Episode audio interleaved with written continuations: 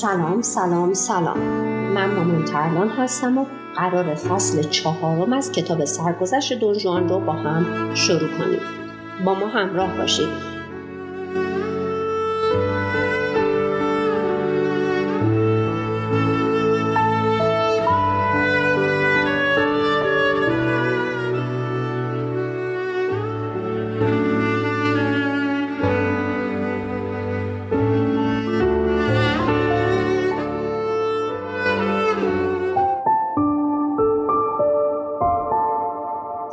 چهارم. سایه‌ای در تاریکی. آن روز که دونجوان در کلاس شمشیربازی با سوسی مبارزه کرد به طوری که دیدیم مردی که از خدمتگزاران پدر دونجوان بود این خبر را به اطلاع پدر رساند. این مرد را به نام سانچز میخواندند. سانچز در دوره جوانی یکی از بیآزارترین و سلیمترین مردان اسپانیا بود و در دل هوس و آرزوی غیر از خدمت به خلق نداشت. معلوم نیست بر اثر چه محرومیت ها و خیانت هایی که از دیگران دید و نیز بر اثر چه حق هایی که علیه او کردند آن مرد سلیم و نیکنفس از نظر اخلاقی تغییر ماهیت داد و مبدل به موجودی جدید شد. در آن موقع که ما او را دیدیم مردی بود چهل ساله و سرد و گرم روزگار چشیده و بدبین به همه کس. وی فکر می‌کرد که جهان پر است از دشمنانی که قصد دارند در اولین فرصت او را از بین ببرند و وی برای حفظ موجودیت خود باید دائم با خصم پیکار کند. با اینکه وضع مادی او بد نبود و در شمال غربی شهر سوی خانه زیبا دارای اساس خوب داشت و می توانست که به راحتی زندگی نماید فکر می‌کرد که در زندگی به حق خود نرسیده و استحقاق او بیش از آن است که دارد. سانچز اینطور میاندیشید که چون تمام افراد با او دشمن هستند و جملگی خود را آماده کرده اند که او را از بین ببرند بر اوست که از خیش دفاع کند. در میدان جنگ برای اینکه انسان بتواند به طوری مؤثر با خست پنجه بیافکند باید از وضع جبهه او مطلع باشد و بداند که او مشغول به چه کار است و چه اندازه نیرو لازم دارد. سانچز هم چون همه کس را دشمن خود می‌دید سعی می‌کرد که درباره همه کسب اطلاع نماید و با خیش می‌گفت هر اطلاعی راجع به هر کس روزی به کار می آید و اگر امروز نتوان از آن استفاده کرد فردا می توان آن را مورد استفاده قرار داد. پدر دونژوان می‌دانست که سانچز مردی است جاسوس صفت و طبق فطرت باید دائم به رموز کارهای سایرین پی ببرد و بداند که هر کس چه می کند و در چه فکر می باشد. هرچند که توماس پدر دونژوان از افرادی که جاسوس صفت می باشند خوشش نمی آمد ولی در زندگی هر کسی چیزهایی وجود دارد که هرچند از آن متنفر است ولی آن را میپذیرد این اشخاص یا اشیای نفرت انگیز مانند دوای تلخ هستند که باید آن را خورد و تلخی دارو را تحمل کرد تا اینکه بتوان سلامتی را به دست آورد. مسلحت کنتوماس اقتضا می نمود که از خدمات سانچز بهرهمند گردد. زیرا می‌دانست که وی مردی است که به همه جا می رود و به هر محفل سر می‌زند. محله ای نیست که این مرد روزی یک مرتبه در آنجا نباشد و میخانه و قمارخانه وجود ندارد که سانچز اقلا دو روز یک مرتبه در آن دیده نشود سانچز فقط برای کسب اطلاع در خصوص همه کس و همه چیز به این نقاط می‌رفت سانچز از طرف پدر دونجوان عهدهدار حمل و نقل صفایم بود و کشتی ها را بسیج می کرد و به دریا می فرستاد. او به مناسبت شغل خود او به مناسبت شغل خود مجبور بود که همه موقع بداند کدام کشتی در دریا غرق شده و چرا غرق کرده و کدام کشتی در جستجوی ناخدا و جاشو می باشد و چه اندازه ناخدا و جاشو در بندر بیکار هستند و چرا بیکار شدند و به چه مبلغ می توان آنها را استخدام کرد. سانچز فقط یک جاسوس نبود بلکه دلال هم به شما می آمد چون همواره به همه جا سر می‌زد و از نرخ تمام کالاها روز به روز اطلاع داشت. پدر دونجوان هم به مناسبت عهدهدار بودن حمل و نقل صفاین مجبور می‌شد که از نرخ کالا مستحضر باشد تا اینکه بتواند هزینه حمل و نقل را محاسبه کند. سانچز در مواقع فوقالعاده برای تحصیل اطلاع به مسافرت هم می‌رفت و روزی دو مرتبه اسب عوض می‌کرد و شنیده شد که بعضی از روزها جهت کسب اطلاع چهل فرسنگ راه میپیمود که با توجه به وسایل نقلیه آن زمان خیلی راه بود و امروز هم که مردم با اتومبیل حرکت می‌کنند چهل فرسنگ راه قابل ملاحظه است. هرگز کنتوماس از آن مرد نمی‌پرسید که اطلاعات خود را از کجا به دست آورده و چون آزموده بود که هیچ وقت دروغ نمی‌گوید در صدد کنترل اطلاعات او بر نمیآمد. در سه مرتبه اطلاعاتی که سانچز به پدر دونجوان داد دروغ درآمد. ولی هر بار به ثبوت رسید که آن مرد دروغ نگفته بلکه منبعی که وی اطلاع خود را از آنجا کسب کرده اشتباه کرده است. سانچز با اینکه هرگز به پدر دونجوان دروغ نمی‌گفت و به وی خیانت نمی‌کرد خود یک دروغگو و مکار بزرگ به شما میآمد. او چون مجبور بود که برای کسب اطلاعات مفید با همه باشد و همه را راضی نگه دارد دروغ می‌گفت و حیله به پا می‌برد و فریب می‌داد. و گاهی برای مسلحت فریب می‌خورد. سانچز همانطور که از وضع دیگران کسب اطلاع می‌کرد و اخبار مربوط به سایرین را به پدر دونجوان میرسانید از وضع خانی کنتوماس هم مطلع بود.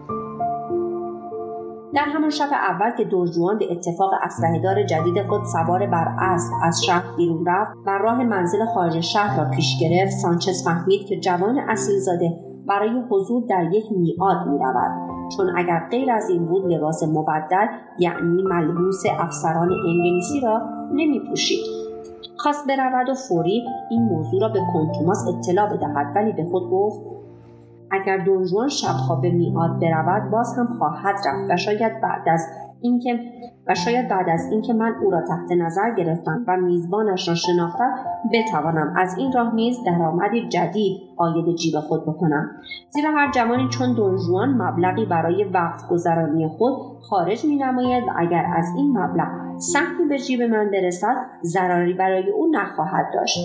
چه پولی به من بدهد و چه ندهد باید برای دیگران پول نثار کنند و آنچه من از او دریافتم کرد فقط اندکی از بسیار خواهد بود. گفتیم قبل از اینکه سوسی وارد خدمت دونجوان شود جوان مزبور یک اسلحه دار داشت و این اسلحه دار را به اسم آلانسو میخواندند. اگر سوسی یک مرد بی اهمیت و بی سر و پا بود آلانسو از ورود او به خدمت دونجوان ناراضی نمی‌شد. برای اینکه می‌دانست که ارباب وی بعد از این وسیله دارد که بین دو اسلحه دار یکی لایق و دیگری نالایق مقایسه کند. ولی سوسی مردی بود شجاع جدی منظم و وفادار. در یک اسلحه دار یعنی دارای تمام صفاتی که در آن عصر میباید یک اسلحه دار داشته باشد تا اینکه او را مورد توجه نماید. این بود که آلانسو دچار شک شد. و نظر به اینکه می‌دانست سانچز همه چیز را می‌داند از او کسب نظر کرد که چگونه سوسی را از دونجوان دور کند. سانچز گفت علاقه که دونجوان نسبت به اسلحه دار دوم دارد برای این است که وی محرم اسرار اوست. هر زمان که دونجوان از منزل بیرون می رود سوسی با او می باشد و من فکر می کنم که دوستان دونجوان را خود سوسی برای او انتخاب بینمایند زیرا از یک پسر 15 ساله بعید است که بتواند به تنهایی و بدون کمک دیگری در اندک مدت این همه دوست و آشنا پیدا کند. سانچز درست می گفت و دونجوان در اندک مدت با بیش از چهل تن آشنا گردید. ولی این دوستی ها دوام نداشت و خیلی زود این رشته های مودت قطع شد. علتش هم آن بود که این دوستان آشنایان جوان و همسال دونجوان نبودند و همه افرادی 20 و 25 تا 30 ساله محسوب می شدند. زیرا دونجوان دوستی با کسانی را که نسبت به سن او قدری جا افتاده تر بودند ترجیح می‌داد. ولی هر روز که با یکی از آنها به سر می‌برد احساس می‌کرد که نمی‌تواند آنان را دوست خود بداند و به آنان اطمینان کند. آنهایی که با دونجوان آشنا می شدن عموما هم تراز اون نبودند و هر دفعه که دونجوان دوست تازه میافت سانچز خبر آن را به اطلاع پدر آن جوان میرسانید. به طوری که در آن ایام سانچز به کارهای دیگر خود نمی‌رسید. زیرا مجبور بود که پیوسته دونجوان را تحت نظر بگیرد. پدر بعد از دریافت هر یک از این گزارش ها افسرده میگردید. ولی نه از این جهت که چرا پسر او معاشرانی دارد که هم شعن او نیستند.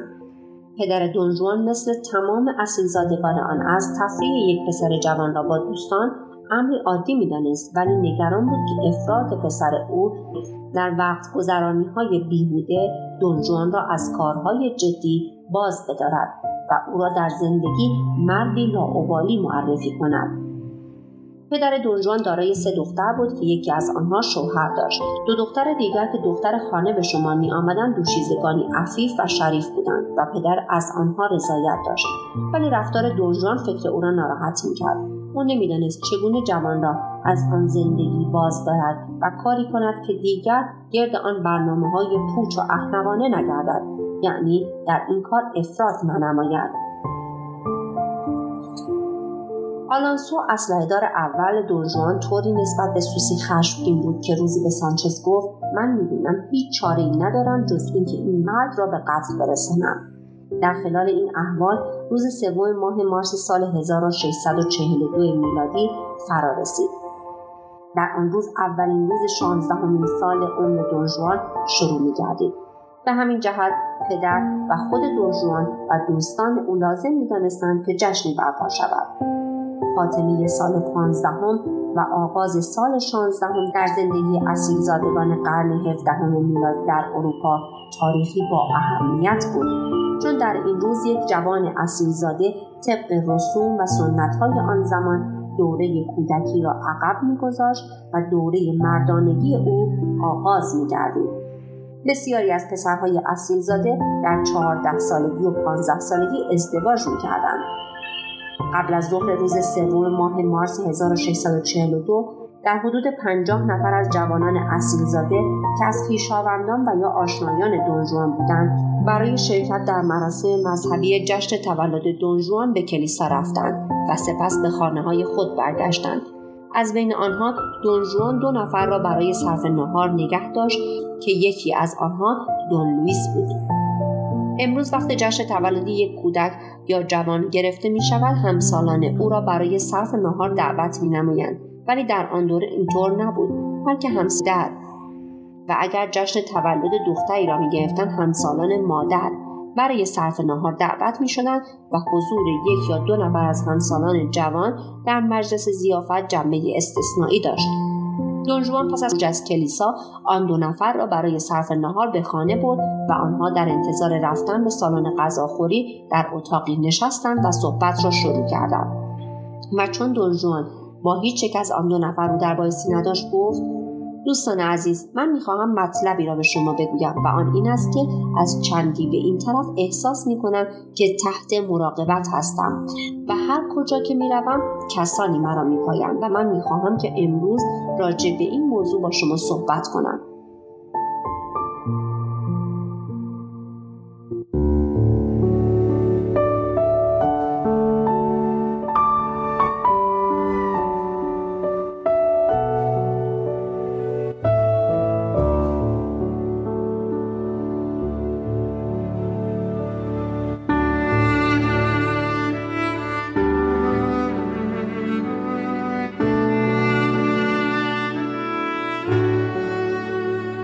پایان بخش سیزدهم ادامه دارد. با ما همراه باشید.